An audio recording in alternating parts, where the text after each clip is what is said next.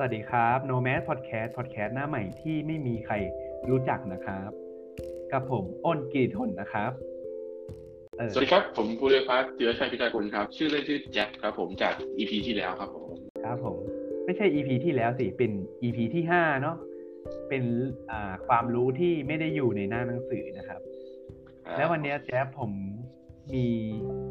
อ่าผมอยากให้แจ๊บเนี่ยเล่าประสบการณ์ของการโดนบูลลี่อะครับ แล้ว EP เนี้ยเป็น EP ที่เจ็ดนะครับผม ก็คือเราจะทำเป็นอ่าซีรีส์ของการถูกบูลลี่นะครับ ก็คือ Bully of the Series นะครับแจ๊บครับผมคือผมมีจุดมุ่งหมายว่าเชิญเพื่อนมาจอยในพอดแคสต์แล้วก็เล่าประสบการณ์ จากการโดนกันแกล้งทั้งทางกายคำพูด รูปร่าง หรือแม้กระทั่งการแต่งตัวครับนะครับ งั้นอนอกจากเนี้ยนอกจากการบูลลี่เนี่ยก็ยังมีเรื่อง sexual harassment เนี่ยที่ผมจะเล่าเนี่ยมันจะเป็นยังไง เราเริ่มมาจากเรื่องของแจ๊บเลยดีกว่าครับ เริ่มเลยครับ โอเคครับ ส่วนผมนะครับจะพูดถึงเรื่องการบูลลี่นะครับในในชีวิตของผมเนี่ย การบูลลี่เนี่ยจะเท่ากับตอนมอต้น คือทุกคนมีการบูลลี่ มีการทุกคนต้องโดนบูลลี่อยู่แล้วแหละ ไม่มีใครที่จะไม่โดนอยู่แล้วใช่ไหมครับ มันมันจะขึ้นอยู่ที่หมักอยู่ที่หนักหรือที่เบาก็แล้วแต่บางช่วง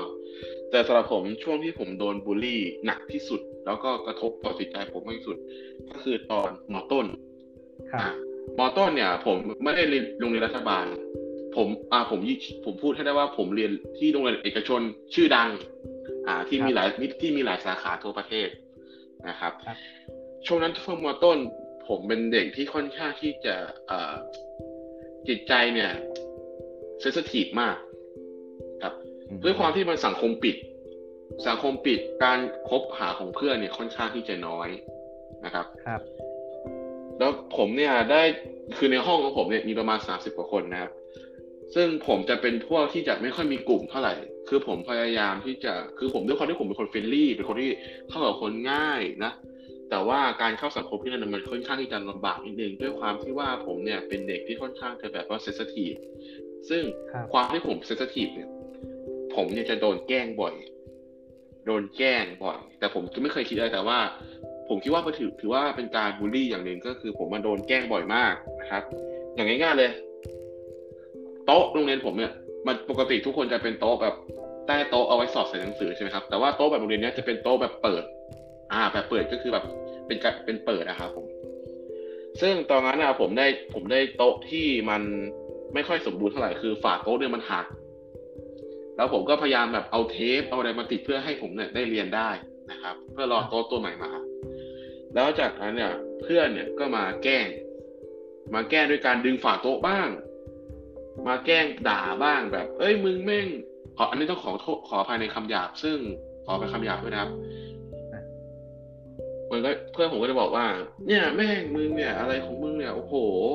มึงก็อ้วนประกอบกับอ้วนเนี่ยอ้วนแล้วก็ยังเรียนไม่เก่งมึงเบ้ามึงอะไรของมึงเนี่ยอะไรประมาณนี้ทำนองนี้นะครับ ครับ ผมก็เลยไม่ไม่คิดอะไรเท่าไหร่นะครับ เพราะว่าผมไม่ผมความคิดของผมคือว่าถ้าเราเนี่ยจมอยู่กับมันนะครับ มันทำให้เราฟุ้งซ่านแล้วก็มันทำให้เราเนี่ย ไม่ได้เดินต่อไปข้างหน้า เราอย่าไปคิดเรื่องนั้นดีกว่านะครับ ผมผมผมก็โดนแก้ลักษณะเนี้ยเรื่อยเลย ซ่อนรองเท้าบ้าง มีการด่าว่าไอ้โง่ไอ้มีการ เอาของผมไปซ่อนบ้าง อะไรทำนองนี้ เอากระเป๋าไปซ่อนนะครับ ซึ่งตัวผมเนี่ยไม่ไม่ไม่ตลกด้วยเลย แต่เพื่อนตลกนะครับแล้วก็มีการบูลลี่แบบว่าบ้านเนี่ยจนบ้างอะไรทำนองนี้ครับ แล้วก็สิ่งที่ผมโดนหนักที่สุดเลยครับ ช่วงนั้นเนี่ย ผมจำได้ว่าตอนนั้นนะผมเรียนพิเศษตอนเย็นที่โรงเรียนนี่นะครับ โรงเรียนเนี่ยมีจัดสอนเรียนพิเศษนะครับ ผมก็ไปนั่งเรียนพิเศษเนาะซึ่งกิจกิจกติกาของโรงเรียนเนี้ย ก็คือตอนก่อนเข้าเรียนเนี่ยต้องฝากโทรศัพท์ใช่ไหมครับ แต่พอหลังเลิกเรียนเนี่ยเขาก็คือโทรศัพท์ ซึ่งผมก็ได้โทรศัพท์คืนแล้วนะครับ ผมก็จะติดต่อหาแม่ว่าถามว่าแม่อยู่ไหนเพราะมันค่อนข้างที่ใกล้จะเลิกเรียนแล้วนะครับ ครับ แล้วก็เพื่อนเนี่ย เดินมาแล้วก็มาแกล้งว่าครูครับ คนนี้แอบเล่นโทรศัพท์นะครับ ซึ่งผมก็ตกใจว่าผมว่าไม่ได้จะคุยกับแม่อะไรอย่างนี้เพราะว่า เผื่อแม่เนี่ยมีมีปัญหาอะไรเพราะว่าเห็นแม่เขาโทรมาหนึ่งสายเนาะแล้วก็กลัวว่าที่บ้านอาจจะมีปัญหาอะไรอย่างเงี้ยแล้วก็ต้องติดต่อกลับด่วนนะครับ แล้วพอเพื่อนบอกปุ๊บคุณครูเดินมานะครับ เดินมาเสร็จปุ๊บก็ยึดโทรศัพท์ผมไปนะครับ ซึ่งตรงนั้นเนี่ยผมบอกว่าผมค่อนข้างที่จะเซนซิทีฟกับเรื่องพวกเซนซิทีฟนะครับ พอคุณครูพอคุณครูเนี่ยยึดโทรศัพท์ผมไปเสร็จแล้วใช่ไหมครับ ผมเนี่ยก็ก็ ร้องไห้ เพราะว่าผมเป็นคนเซนซิทีฟเนาะก็ร้องไห้ กลัวว่าจะครูจะยึดโทรศัพท์ไป กลัวแบบไม่มีอะไรติดต่อกับแม่ไม่ได้อะไรเงี้ยพอผมร้องไห้เสร็จปุ๊บคุณครูก็หัวเราะนะครับ ก็หัวเราะแล้วก็เพื่อนก็เอาโทรศัพท์เนี่ยนะครับ มาถ่ายคลิปผม ตอนที่ผมร้องไห้ แล้วก็เอาไปลงเฟซนะครับ ซึ่งผมเนี่ยเจ็บใจกับเรื่องพวกนี้มากนะครับ เพราะ พอผมพอผมเห็นพวกเฟซในนี้เอ่อที่เขาลงเฟซกันเนี่ยนะครับลงในสื่อออนไลน์เนี่ยผมก็ทำใจไม่ได้นะครับ ผมก็เลย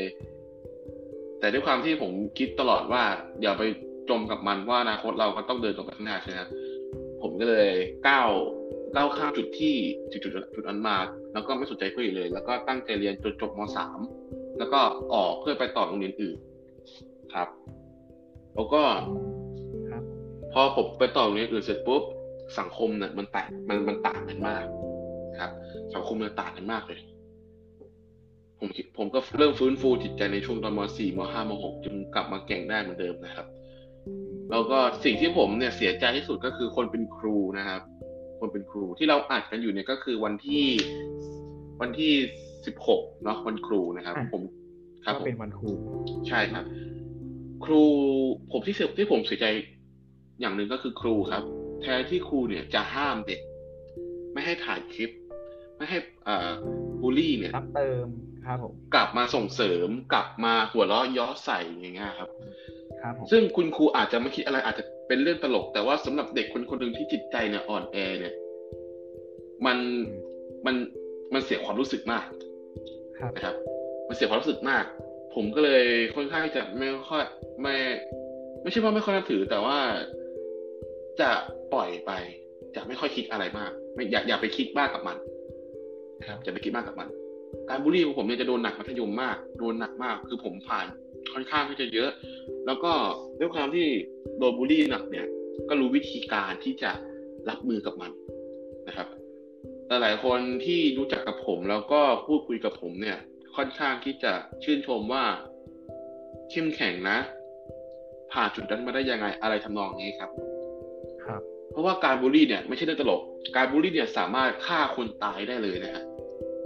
ฆ่าคนตายได้เลยนะครับ ใช่สำหรับคนที่อ่าจิตใจอ่อนแอเนาะ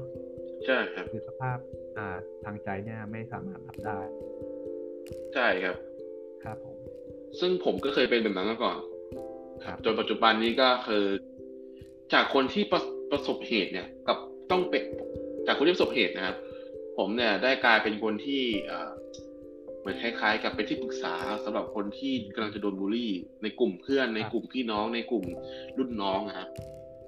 เพราะว่าผมคิดว่าการบูลลี่เนี่ย มันต้องแก้ไขอย่างจริงจังแล้วก็มันต้องรณรงค์อย่าบูลลี่กัน ผมคิดว่าอย่างนี้นะครับ เพราะว่าครับอย่างที่ผมบอกว่าการบูลลี่เนี่ยมันไม่ใช่เรื่องที่ดีครับมันอาจจะเป็นเรื่องตลกสำหรับคนที่ล้อ แต่มันอาจจะไม่ตลกกับสำหรับคนที่โดนล้ออ่าใช่ครับผมเพราะว่าสังคมไทยนะครับ ยังมี เรื่องบูลลี่เนี่ยยังมีอยู่มาก ทั้งบูลลี่เรื่องวาจานะครับ การกระทำนะครับ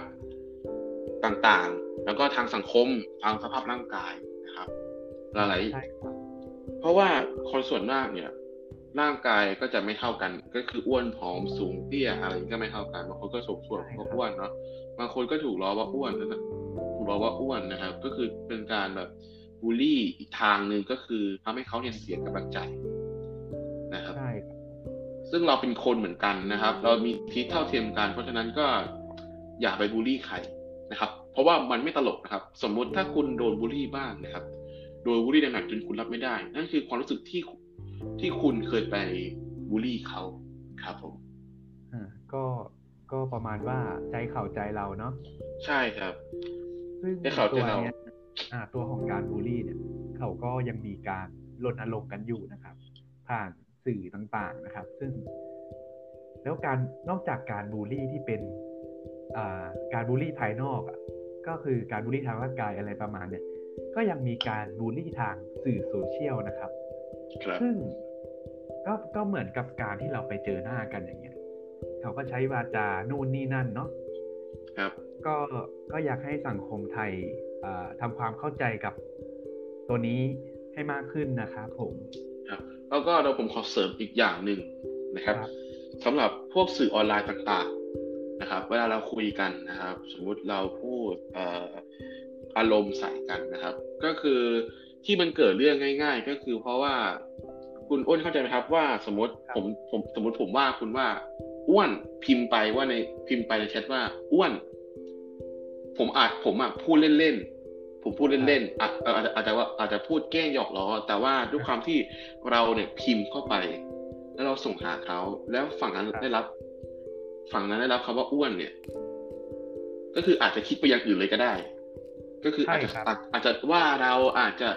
บูลลี่เราในทางอ้อมนะครับ เพราะว่าอะไรครับ เพราะว่าการสื่อสารนะครับ มันต้องใช้อารมณ์ด้วยนะครับมันต้องใช้อารมณ์ในการสื่อสาร ตัวของใน แชทเนี่ย มันไม่ได้มีอารมณ์กับน้ำเสียง ก็คือมันทำให้คนคิดไปเองได้ครับ และถ้าเกิดเหตุการณ์แบบนี้มันก็มีผลกระทบกับจิตใจของคนบางคนเลยก็ว่าได้นะครับ ใช่ครับผมจริงๆในสังคมเนี่ยอาจจะมีการบูลลี่ด้วยความพูดที่แรงกว่านี้เยอะใช่ครับ ซึ่งเราไม่สามารถพูดได้นะครับ เพราะว่ามันมันแรงมากมันค่อนข้างที่จะแรงนะครับ ครับผมแล้วก็จะขอเสริมอีกอย่างหนึ่งนะคือ ถ้าผู้ฟังนะครับ ถูกบูลลี่ หรืออะไรก็ตามมาผมมีวิธีการรับมืออยู่สี่อย่างครับนะครับหนึ่งนะครับคือใช้ความนิ่งของเรา ความนิ่งคืออะไรก็คือ อย่าไปตอบโต้ อยู่เฉยๆอย่าเวลาเราเราครับ ให้นิ่งนะครับ เพราะว่าความนิ่งเนี่ยจะทำให้เราเนี่ยไม่คิดมากกับเรื่องพวกนี้นะครับคืออย่าไปคิดมากกับเรื่องพวกนี้นะครับ สองนะครับ ตอบโต้แบบสุภาพ ตอบโต้แบบสุภาพนะครับ อย่าไปกระทบกระทั่งจนกระทั่งเกิดเรื่องใหญ่โตนะครับ ตอบโต้แบบสุภาพนะครับสามนะครับ ผม เปลี่ยนสิ่งแวดล้อม คือคืออะไร เปลี่ยนสิ่งแวดล้อมก็คือ สมมุติเราเจอเพื่อนแบบนี้บูลลี่เราแบบนี้เราก็เปลี่ยนไปคบเพื่อนกลุ่มอื่นที่พร้อมจะรับเราเข้าไปในกลุ่มอะไรทั้งนองนี้ครับ ครับสี่นะครับ ผม พูดกับเพื่อน ที่มีชะตากรรมเดียวกัน ก็คือโดนบูลลี่เหมือนกัน ถ้าคนโดนบูลลี่เหมือนกันแล้วมาคุยกันเนี่ยจะค่อนข้างที่จะทำให้คนที่ถูกบูลลี่เนี่ยผ่อนคลายได้ ไม่เครียดจนเกินไปก็ประมาณว่าหาใครสักคนอะไรอย่างเงี้ยใช่ครับที่เป็นเพื่อนสนิทก็ได้ ให้เราต้องรับแต่แต่ว่าน้อยๆการบูลลี่คนที่โดนบูลลี่นะครับต้องระบายออกมานะครับระบายออกมาอย่าไปเก็บ แต่ว่า อ่า มันมีในกรณีหนึ่งที่ คนที่โดนบูลลี่เกิดอาการที่ว่าเป็นโรคซึมเศร้าอะซึ่งอาการของอบุคคลโรคเนี่ย มันไม่สามารถที่จะปรึกษาใครได้ ใช่ครับ อันนี้มันก็แย่นะครับ คือโรคซึมเศร้าเป็นโรคที่อารมณ์คล้ายๆ แบบว่าโรคที่รักษาหายไม่ได้ แล้วก็ไม่ได้เป็นโรคประจำหมายความว่าอะไร หมายความว่ามันจะเกิดเมื่อไหร่ก็ไม่รู้ ครับ นะครับ โรคซึมเศร้าถือว่าเป็นโรคที่อันตรายมากนะครับ การบูลลี่เป็นจุดเริ่มต้นของเป็นการบูลลี่คือจุดเริ่มต้นของเป็นการเป็นโรคซึมเศร้าใช่ครับ ก็เป็นอีกหนึ่งปัจจัยใช่ได้นะครับ ที่มีข่าวหลาย ๆ ข่าวที่เด็กนักเรียนมัธยมนะครับโดนโดนเพื่อนบูลลี่โดนเพื่อนล้อ เป็นโรคซึมเศร้ากระโดดตึกตาย นี่คือสังนี่คือเนี่ยอันนี้คือในสังคมไทยนะครับ ใช่ครับ แล้วก็จะในสื่อโซเชียลใช่ไหมครับ ซึ่งตัว ตัวโพสนั้นอะที่ว่าโพสแบบ เป็นโรคซึมเศร้ากระโดดตึกตายเนี่ยมันก็จะมีอ่าบุคคลที่ชอบไป comment ว่า ชีวิตยังมีค่าก็จะคิดสั้นทำไม ซึ่งไอตัวของการวิจัย อ่า วิจัยกับ CT scan สมองกับ CT scan สมองของคนที่เป็นโรคซึมเศร้าเนี่ย เซลล์สมองของเขาอ่าคิด อ่า คือใช้ใช้เซลล์สมอง คือไม่กี่เซลล์เองเว้ยแจ๊บครับ คือเขามีผลกระทบทางจิตใจอะ แล้วไปถึงสมองอะไรอย่างเงี้ย ไปถึง อ่า ตัวความคิดของเขาอะ ครับ ก็อย่างที่ใจผมบอกว่าโรคซึมเศร้าเนี่ย มันเป็นโรคที่รักษาไม่ได้นะครับใช่ครับ จะเกิดเมื่อไหร่ก็ไม่รู้ซึ่งมันอันตรายมากนะในสังคมไทยนะครับ ครับ อย่าง อย่างที่ผมเคยบอกไปนะครับ ก็คือถ้าเรามีอาการแบบนี้นะครับ เสี่ยงที่จะเป็นโรคซึมเศร้า ซึ่งไม่ไม่มีใครรู้นะครับว่าเราเป็นโรคซึมเศร้าหรือไม่ ทุกคนอาจจะเป็นเลยก็ได้ ผมอาจจะเป็นคุณอ้นคุณอ้นอาจจะเป็นก็ได้ถ้าเราถ้าเราเจอสถานการณ์ที่มันขับขันจริงๆ แนะนำให้ไปปรึกษาจิตแพทย์นะครับ ให้เขาอ่าให้เขถ้าถ้ามัน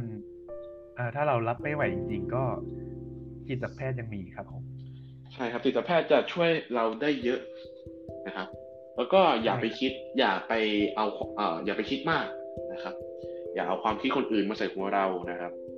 เราต้องมั่นใจในตัวเองนะครับ ก็ในในระดับแรกก็คือ มันมันก็ต้องหยุดหยุดหยุดที่กับคนบูลลี่แล้วกันครับ ครับ ซึ่งก็ขอความร่วมมือเลยว่าเออตอนนี้ปี 2021 แล้วนะ คุณควรเอ่อเลิกการดูถูก ทุกอย่างทั้งทางกายหรือว่าวาจาครับผมคคิวดรหยุดการบูลลี่ทุกอย่างครับ การบูลลี่นะครับ มันจะหยุดได้ถ้าคนถ้าคนที่ถูกบูลลี่เนี่ยแต่ถ้าถ้าคนที่บูลลี่เนี่ย เข้าใจในสิ่งที่คนโดนบูลลี่เนี่ยเป็น บางทีคนที่คุณบูลลี่เนี่ย อาจจะดีกว่าคุณก็ได้ในอนาคต นะครับในเรื่องนี้ก็ไม่มีใครรู้หรอกครับผมใช่ครับแต่ว่าอย่างที่สำคัญก็คือผมอย่างที่ผมกล่าวไปข้างต้นว่าสังคมไทยนะครับ การบูลลี่ค่อนข้างที่จะเยอะมาก ๆนะครับ เพราะฉะนั้นนะครับ ถึงแม้ว่าคุณจะระดับรวยฐานะปานกลางรวยจนอ้วนผอมสูงเตี้ยทุกคนก็คือคนเท่ากันนะครับ ครับทุกคนคือคนเท่ากันนะครับ ก็คือ ผมจะสื่อว่าการบูลลี่เนี่ย มันไม่ได้ช่วยทำให้คุณมีความสุข ไม่ได้ทำให้ประเทศนี้เจริญขึ้นนะครับครับผมเพราะฉะนั้นก็ขอให้ลดการบูลลี่น้อยลงนะครับเพราะสถิติการคนที่ถูกบูลลี่แล้วฆ่าตัวตายเนี่ยในประเทศไทยเนี่ยค่อนข้างจะสูงมากนะครับ ครับ คุณอ้นเคยได้ยินข่าวไหมครับ เด็กมหนึ่งถูกบูลลี่ว่าเป็นตุ๊ดเอาปืนพ่อมายิงเพื่อนที่โรงเรียน อ๋อ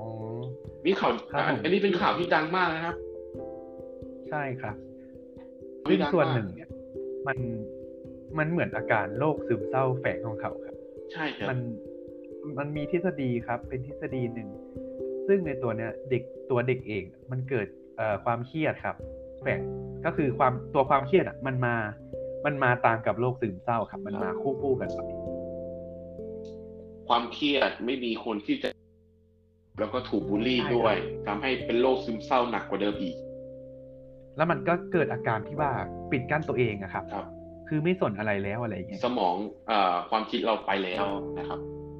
ใช่ครับถึงใช่ครับจุดๆนั้นเราไม่สามารถห้ามอะไรได้แล้วนะครับ สมมุติถ้าวินาทีที่เขาล่างไกลปืนใส่เพื่อนนะครับ แล้วแล้วพอเราคิดได้ แล้วเรากลับมาบอกว่าขอโทษ มันก็สายเกินไปแล้วนะครับ ครับ มันแก้อะไรคือไม่ได้แจ๊แล้บวต้องคิดว่า ต้องต้องคิดว่าเราเหมือนเป็นเด็กคนนั้นอะ ก็คือด้วยความ เออ คือพ่อเขามีปืนใช่ปะ ยังไงคนเราอะ มันก็ต้องมีความยับยั้งชั่งใจใช่ไหมแต่ทีเนี้ยมันต้องสุดขนาดไหนที่หยิบปืนมายิงเพื่อนตัวเอง คือฆ่าคนได้เลยอะไรอย่างเงี้ยใช่ครับครับเพราะฉะนั้นก็มีต้องมีความเอ่อเห็นอกเห็นใจกันนะครับเอาใจเขาใช่ครับมาใส่ใจเรานะครับช่วยช่วยๆกันไปคช่รัวยบกันไปนะครับ เรื่องบูลลี่ของผมก็คงจบแต่เพียงเท่านี้นะครับ ก็ขอเป็นกำลังใจให้กับผู้ที่ประสบปัญหาแบบนี้อยู่นะครับ ผมเชื่อว่าพวกคุณเนี่ย คงสามารถผ่านพ้นไปได้ มองโลกในแง่ดีเอาไว้นะครับ อย่ามองโลกในเรื่องร้ายๆมองโลกในแง่ดีเอาไว้แล้วชีวิตคุณเนี่ยคุณชีวิตคุณจะมีสีสันมากขึ้นนะครับ ครับผม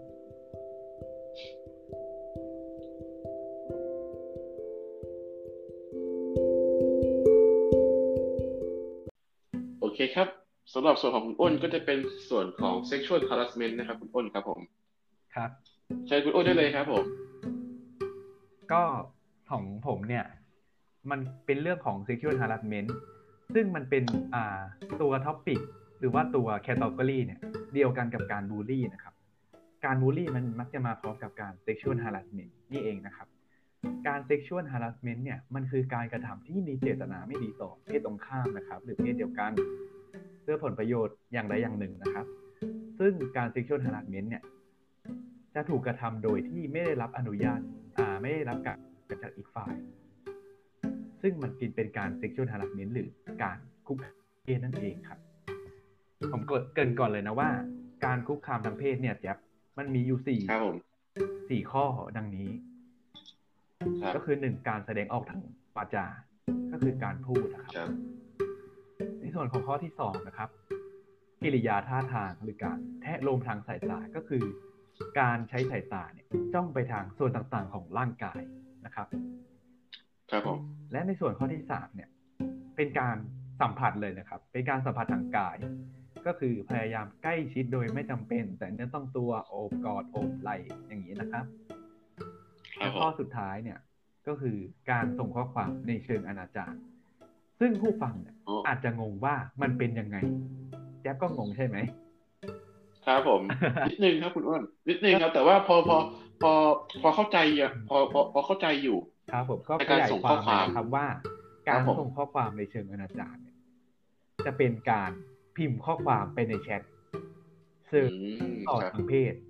ก็คือเอาอ๋อเอาสามข้อที่เหลือเนี่ยเข้าไปอยู่ในโซเชียลมีเดีย มันก็คือเป็นการส่งข้อความ หรือการเป็นสุ่มเอ่อหรือการส่งรูปภาพร่างกาย หรือ ตัวอวัยวะเพศเนี่ยให้แก่ผู้อื่น ในเชิงอนาจารใช่ไหมใช่ฮะมันใช่ครับผม ก็ฟังอาจจะแบบนี้ความนิดนึง ครับ แบบนี้มันคือการคุกคามเลยใช่ไหมครับคุณอ้น เห็นการส่งแชท การเอ่อพูดในเชิงที่เอ่อจดจ้องในเพศตรงข้ามนะครับอ่าใช่การการพูดแบบเสียดสีแบบเอ้ยเอออยู่กันอย่างนี้ อันนี้คือการคุกคามโดยตรงเลยใช่ไหมคุณใช่ครับ ใช่ครับ มันก็จะมีกรณีของไอดอลคนหนึ่งแล้วกันครับ ลงโพสต์รูปในไอจีซึ่งเขาแต่งตัวเป็นแซนตี้อะครับ แล้วก็มีเม้นต์เม้นต์หนึ่งมาเม้นว่า เอ่อ หน้าอกเขาเนี่ย เต็มกำมือครับอ๋อครับ คือคุณอ้นผมก็รู้ ผมก็รู้ว่าคุณอ้นจะสื่อถึงอะไร ผมก็รู้นะฮะ อ่า ก็ครับก็อาจจะนิดนึงครับ แต่ก็อยากสื่อให้รู้ว่ามันเป็นยังไงครับ ท่านผู้ฟังครับ เราไม่มีจินตนาที่จะเซ็กชวลทันเมนนะครับ เรามาอธิบายนะครับใช่ครับมาเป็นกรณีศึกษาแล้วกันครับครับซึ่งผมในตัวของอินสตาแกรมเนี่ยอ่าตัวต้นโพสต์เจ้าของโพสต์เนี่ยก็ได้เม้นกลับไปว่า เอออันนี้คือ คนที่ไม่ได้รับการศึกษานะครับ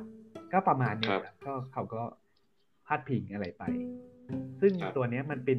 เรื่องที่ไม่ดีนะครับ ท่านผู้ฟัง การที่ใช่เราครับจะทำคุกคามทางเพศอ่ากับคนอื่น เพศตรงข้ามหรือเพศเดียวกันเนี่ย โดยต้องเน้นเลยนะครับว่า ถ้าเราทำแล้วอะไม่ได้รับความยินยอมจากอีกฝ่าย มันก็ถือว่าเป็น sexual harassment ครับ ครับอะก็คือง่ายๆว่าคุณเนี่ยไม่มีสิทธิ์ที่จะมา sexual harassment เพศตรงข้าม ใช่นะคครัรับบมันเพราะก็ทุกจะคนเนี่ยมีกรณีอ่าครับผมครับ เพราะว่าทุกคนเนี่ยมีสิทธิเสรีภาพในตัวเองนะครับ มีสิทธิที่จะปกป้องตัวเองนะครับ มีสิทธิที่จะป้องกันตัวเองนะครับผมอ่าคือตัวเนี้ยมันมีกรณีในในกรณีหนึ่งที่ว่าเราอาจจะเป็นเพื่อนกันอย่างเงี้ย มันทำ sexual harassment ได้ไหม จริง ๆ ตามหลักแล้ว มันก็ไม่ได้ครับ แต่ผมคิดว่า อะด้วยด้วยความที่เราเป็นเพื่อนกันเนี่ย คือเราก็เกิดความยินยอมใช่ไหมแจ๊คครับ ความสนิทอ่าความสนิทกัอ่านด้วยความสนิทด้วยอะไรอย่างเงี้ยครับ แต่แต่ในช่วงหนึ่งในระยะเวลาหนึ่ง เมื่อเกิดเหตุการณ์เนี่ยแล้วอะมันก็จะมีอ่าตัวที่ฉุกคิดได้ ว่า เออ เราไม่ควรทำอย่างนี้กับเพื่อนนะ ซึ่งตัวเนี้ย มันก็ทำให้เราแบบอ่าเกิด เกิดการที่จะไม่ทำแหละอัดพอดีกว่าคิดได้อะไรประมาณเนี้ยครับ ครับผมมันเป็นอ่ากำแพงบางๆนะครับผมระหว่างคำว่าเพื่อนกับคำว่า sexual harassment ครับ ก็ครับอยากให้ท่านผู้ฟังเนี่ย ระวังนิดนึงนะครับครับอะเรามาเข้าตัวของข่าวกันดีกว่า ครับผมซึ่งข่าวผมหยิบมาสองข่าว ก็คือเป็นข่าวเมื่อเร็วๆเนี้แหละครับ มันประมาณว่า มีพนักงานฝึกงานเนี่ยที่ร้านปิ้งย่างเนี่ยมาสคอตสีเขียวสาขาหนึ่งแจ็คก็น่าจะรู้นะครับ อืมครับ มาสคอตสีเขียว ไปบ่อยนะฮะซึ่งอ่า ตัวพนักงานฝึกงานคนเนี้ยเขาเข้าไปเตือนผู้จัดการสาขาที่แสดงพฤติกรรมคุกคามทางเพศเนี่ยผ่าน group chat ในโซเชียลใน อ่า ผ่าน group chat โซเชียลมีเดียนะครับ ซึ่ง ตัวของผู้จัดการเนี่ยก็ delete เธอออกจากกลุ่มแชทไปเลย พร้อมไล่ไล่ออกจากที่ฝึกงานนะครับเจ๊ยบอืมและหลังจากนั้นเนี่ย บริษัทต้นทางเนี่ยครับได้ทราบเรื่องเนี่ยก็คือข่าวข่าวมันออกมาแล้ว เรื่องมันแดงมาแล้วเนาะทางบริษัทเนี่ย ก็ออกหนังสือแจ้งให้ผู้จัดการสาขาคนนั้นน่ะพ้นสภาพการเป็นพนักงาน โดยมีผลทันที ก็คือแจ๊สจะเห็นได้ว่าทำดีนะฮะอืมบริษัทแจ๊สจะเห็นว่าบริษัทจัดกาการรดีซิกนะชวลฮาร์ s สเมนเนี่ย มันเป็นการ sexual harassment ในที่ทำงาน มันเป็นอีกรูปแบบหนึ่งเลยนะ ของการคุกคามทางเพศนะครับ คือการ sexual harassment เนี่ย มันเกิดทุกสถานที่ใช่นะครับครับ ถึงแม้สถานที่จะปลอดภัยจะรัดกุมแค่ไหน มันเกิดได้ทุกที่มันครับผม นะในในในส่วนตัวที่ผมครับคิดมันก็มีในกรณีที่ว่าเป็น sexual harassment จากทางครอบครัว อ่า ครับ ก็จะมีก็มีข่าวล่าสุดที่เป็นปู่เนาะข่มขืนหลานสาวจน มีลูกนอกคันทำให้หลานสาวคนนั้นเสียชีวิตโดยทันทีเนี่ย อันนี้มันก็เป็นโอ้หนึ่งในการคุกคามทางเพศเลยก็ว่าได้นะครับแจ๊บซึ่งมันเป็นอะไรที่ใช่ครับปี้มากเลยครับผม ครับ เพราะว่าสถาเพราะว่าสถาบันครอบครัวเนี่ย เป็นสถาบันที่สำหรับผมคืองดงาม ก็คือต้องมีการครับอบรมแล้วสั่ก็งสอนนะครับ จึงไม่จะมันครับผมเอาแล้วต่อนะครับ ซึ่งมันมันไม่ควรที่จะเกิดเรื่องแบบนี้ขึ้นมาในสังคม ใช่ครับนะครับ ในสังคมมนุษย์ของเรานะครับ แล้วหลังจากเกิดเหตุการณ์เนี้ยโซเชียลมีเดียบางส่วน สับสนว่าเส้นแบ่งระหว่าง การคุกคามและการไม่คุกคาม มันเป็นอย่างไร ซึ่งก็ว่าได้เลยครับว่าไอ้เรื่องแบบเนี้ยมันไม่แน่ชัด ไม่ชัดเจนเนอะแจ๊บเนาะใช่ครับมันเขาเขาเรียกว่าอะไร มันไม่มีบัญญัติที่ที่แน่ชัด คือเหตุการณ์แต่ละเหตุการณ์มันก็จะต่างกันแต่นะครับอ่าบางทีทฤษฎีบางทีทฤษฎีเนี่ยอาจครัจะบใช้ไม่ได้ ก็ในกรณีเนี้ยมันเป็นการ พิมพ์ ส่งข้อความ อ่า ในกลุ่มแชทในโซเชียลมีเดียเนาะก็คือเราก็ย้อนกลับไปในครับข้อผมที่สี่ที่ผมกล่าวมา มันเป็นการส่งข้อความในครัเชิบงอนาจารซึ่งครับตัวตัวของน้องฝึกงานคนเนี้ย ก็เห็นว่ามันเป็นการ sexual harassment นะ ก็คือเข้าไปตักเตือนแล้วอะซึ่งในตัวเนี้ยมันมีข้อจำกัดตรงที่ว่า ตัวผู้จัดการร้านสาขาเนี่ย เขามีอำนาจมากกว่า น้องฝึกงานใช่ไหมเออใช่ครับซึ่งตัวตำแหน่งงานจะสูงตำแหน่งงานสูการงกเซ็กว่าชวลในที่ทำงาน มันก็มักจะเกิดมาจาก อ่า คนที่มีอำนาจมากกว่า หรือเป็นหัวหน้าเราอะไรอย่างเงี้ยซึ่งครับไอ้แบบเนี้ยมันเกิดได้บ่อยมากอืมบ่อยครับบ่อย เพราะว่าคนเป็นหัวหน้างานนะครับ คุณต้องมีความ จรรยาบรรณเรียกว่าอะไรครับผมจรรยาบรรณในหน้าที่นะครับ ต้องแยกแยะงานก็คืองานส่วนเรื่องไอ้พวกเนี้ยก็ควรที่จะระงับก็ไว้ก่อนก็ให้คิดซะว่านะครับเรื่องการ sexual harassment กับ อ่า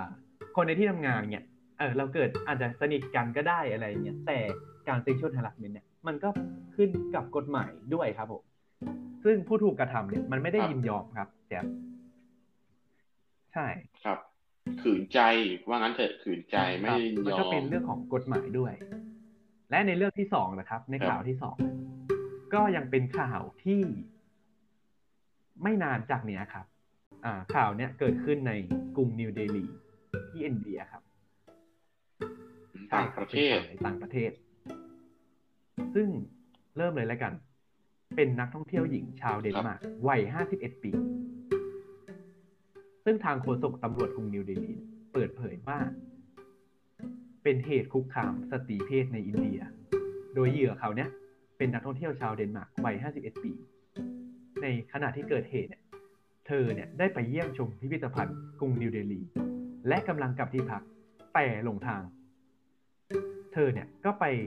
ขอถามทางกับกลุ่มชายเนี่ยชาวอินเดียที่อยู่ใกล้กับสถานีรถไฟแถวนั้น แล้วชายกลุ่มเนี้ย พาเธอเนี่ยไปที่รับตาคนด้วยแจ๊บแล้วก็ใช้มีดครับจี้แล้วก็ลุมคุมขืน เธอเนี่ยซึ่งมันเป็นแบบ ผมนี่แบบอ่านแล้วก็อึ้งไปอยู่สิบวิอะ คือคนวัยห้าสิบเอ็ดปีเนี่ย ก็สามารถเป็นเหยื่อทาง sexual harassment หรือเหยื่อการคุกคามทางเพศได้เนี่ย ใช่ครับ ส่วนส่วนตัวที่ส่วนตัวผมเห็นนะว่า ทุกเพศทุกวัยจะโดนได้กันหมดมีโอกาสโดนเหมือนกันหมดครับถึงแม้ขนาดต่างประเทศหรือประเทศใดก็ตามที่มีกฎรัดคุมก็ต้องมันมันมีอยู่แน่ๆอยู่แล้วครับ การ sexual harassment อืมใช่ครับ แต่ที่เห็นข่าวเนี่ย มันส่วนผมคือส่วนตัวผมนะครับ ที่เห็นข่าวเนี้ยก็คือ จิตใจไม่จิตใจใจไม่ดีอะครับหมายความว่าไงคือแบบ ถึงแม้คนอายุห้าสิบเอ็ดที่เราเรียกอาจจะเป็น อาจจะเป็นป้าได้เนี่ยยิใช่งคโดรับนก็นะคครันบห้าสิบเอ็ดปีคือยังโดนเป็นเหยื่อได้เป็นป้าเรานะครับผมอืมครับ และหลังเกิดเหตุเนี่ย เอ่อเธอคนเนี้ย ก็ได้กลับไปที่โรงแรมเนี่ยใจกลางกรุงเนเรลี และเล่าให้เอ่อเล่าเรื่องราวเนี่ยให้เพื่อนของเธอฟัง ก่อนที่จะเข้าแจ้งความ แล้วเหตุการณ์ล่าสุดเนี่ยตำรวจเผยว่า สามารถระบุตัวผู้ต้องสงสัยและควบคุมตัวไปแล้ว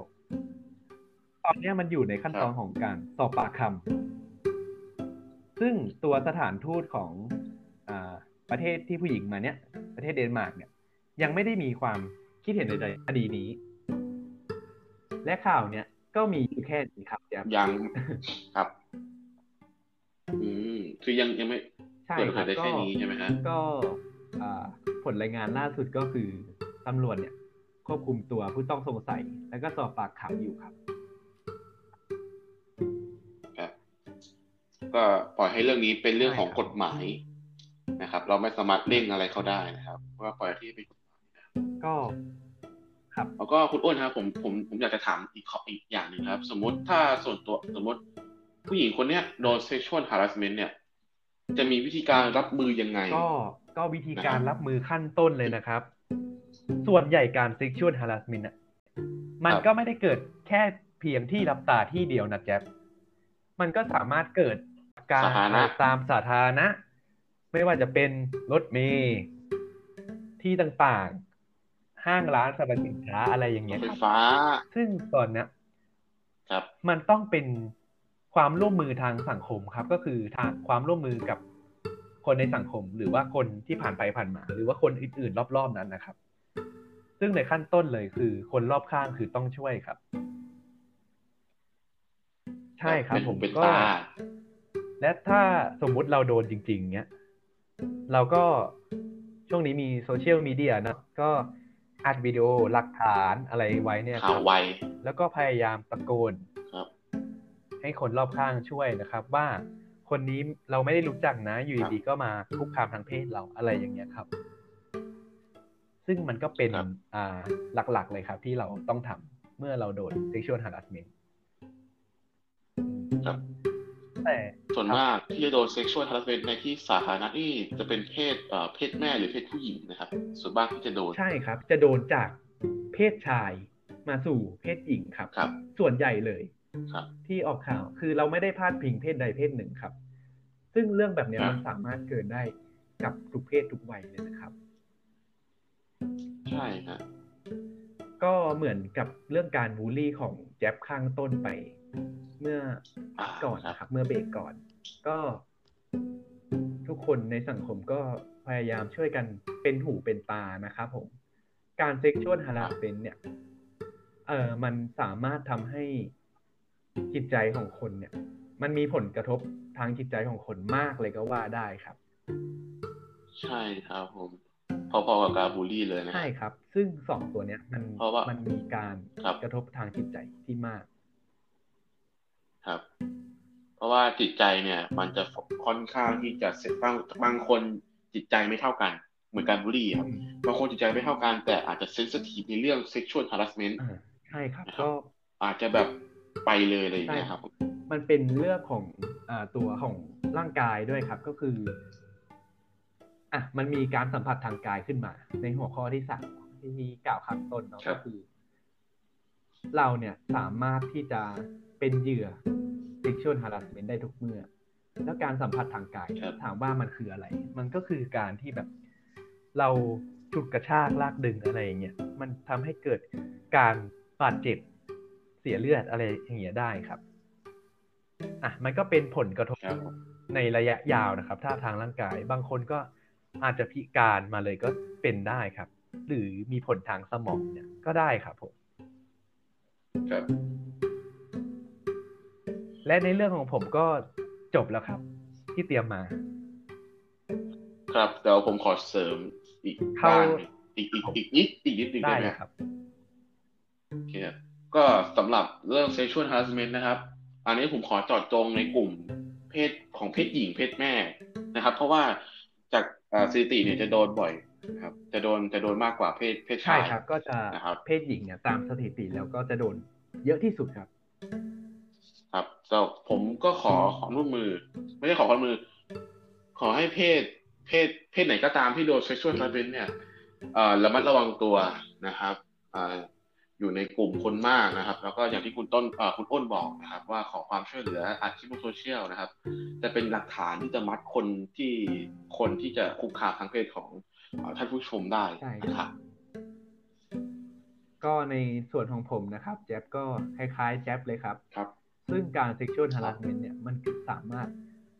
เกิดได้ทุกสถานการณ์ทุกที่ครับ ซึ่งครับอะเราอาจจะเห็นในกรณีที่ครอบครัว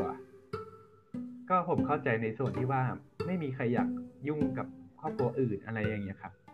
แต่ใช่ขอความร่วมมือกับทางสังคมด้วยสังคมรอบข้างเนี้ยให้เป็นหูเป็นตาให้ด้วยนะครับ เพราะว่าการ sexual harassment เนี่ยมันเกิดจากการกระทำโดยไม่ได้รับการยินยอมนะครับผมครับ เป็นการขัดขืนใจ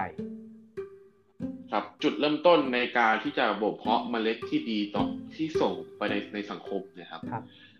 ต้องเริ่มที่สถาบันครอบครัวนะครัใช่ครับ ว่าสถาบันครอบครัวเนี่ย เป็นสถาบันที่บอกเอ่อบ่มเพาะเมล็ดพันธุ์ที่ดีเข้าสู่สังคมนะครับ ใช่ครับผมก็สถาบันครอบครัวนี่ก็เป็นอีกหนึ่งปัจจัยนะครับที่ทำให้อ่า มีสิ่งนี้ในสังคมและกันครับ ครับ ก็ส่วนใหญ่ที่มันเกิด เขาอ้างว่ามันเป็นความใคร่ของเขา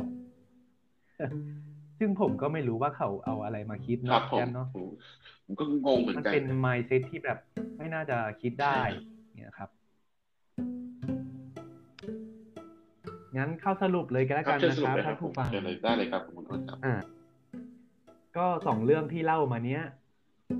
บูลลี่และก็ sexual harassment เนี่ยมันมีความเกี่ยวเนื่องกันนะครับ ซึ่งมันมีเอฟเฟกต์คล้าย ๆ กันครับผมมันมีผลคล้าย ๆ กัน ซึ่ง มันก็สามารถมีผลทางกฎหมายได้เหมือนกันนะครับนะกฎหมายสามารถเล่นงานได้ใช่ครับ ก็อยากให้สังคมไทยแล้วเนี่ย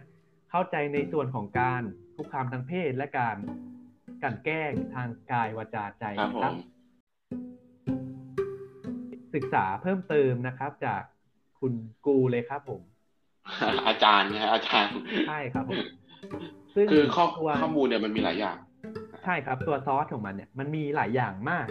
ทั้งกรณีตัวอย่างเคสติงอะไรอย่างเงี้ยครับผมครับผม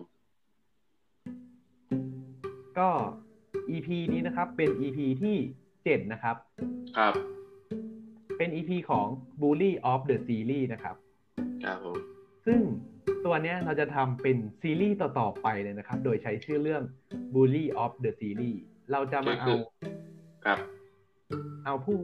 เอ่อเอาเพื่อนๆเนี่ยมาจอยอืม กันก็คือเป็นการเล่าประสบการณ์นะครับผมแชร์แชร์ต่อกันไปว่ารับมือยังไงโดนอะไรเรื่องอะไรมาบ้างแต่ละคนใช่คใช่รับไหมแล้ฮะวเราเล่าถึงแนวทางแก้ไขและแนวคิด อย่างที่แจ๊บกับผมเนี่ยได้พูดไปในข้างต้นแล้วนะครับ ครับผม แล้วก็ขอเสริมอีกเรื่องหนึ่งไม่ใช่มันมันไม่ได้เป็นเรื่องกูลี่นะฮะก็ในวิกฤตนี้เนาะคุณอ้นก็รู้กันอยู่นะว่าโควิด -19 เนี่ยนะครับ มันเอ่อแพร่ระบาดในประเทศไทยนะครับ ก็ขอให้ทุกคนนะครับ ผ่านพ้นวิกฤตนี้ไปได้นะครับ ไปข้างนอกก็สวมแมสด้วยนะครับ ล้างมือบ่อยๆนะครับอะไรที่สัมอะไรที่งดสัมผัสก็งดไปอย่าสัมผัสมันนะครับผมครับก็มาเป็ถ้านห่วงนะครับ ไม่เป็นห่วงตัวเองก็ขอให้เป็นห่วงคนรอบข้างกันแล้วกันครับผมครับผม และใน EP นี้ EP ที่ 7 นะครับ Bully of ซีรีส์ก็ขอจบแต่เพียงเท่านี้ อย่าลืมติดตามฟัง EP ต่อๆไปใน Nomad Podcast ของเราด้วยนะครับ หรือติดตามฟังได้ที่ Spotify โดยค้นหาชื่อ Nomad Podcast นะครับสำหรับวันนี้คุณแจ๊บสวัสดีครับ สวัสดีครับ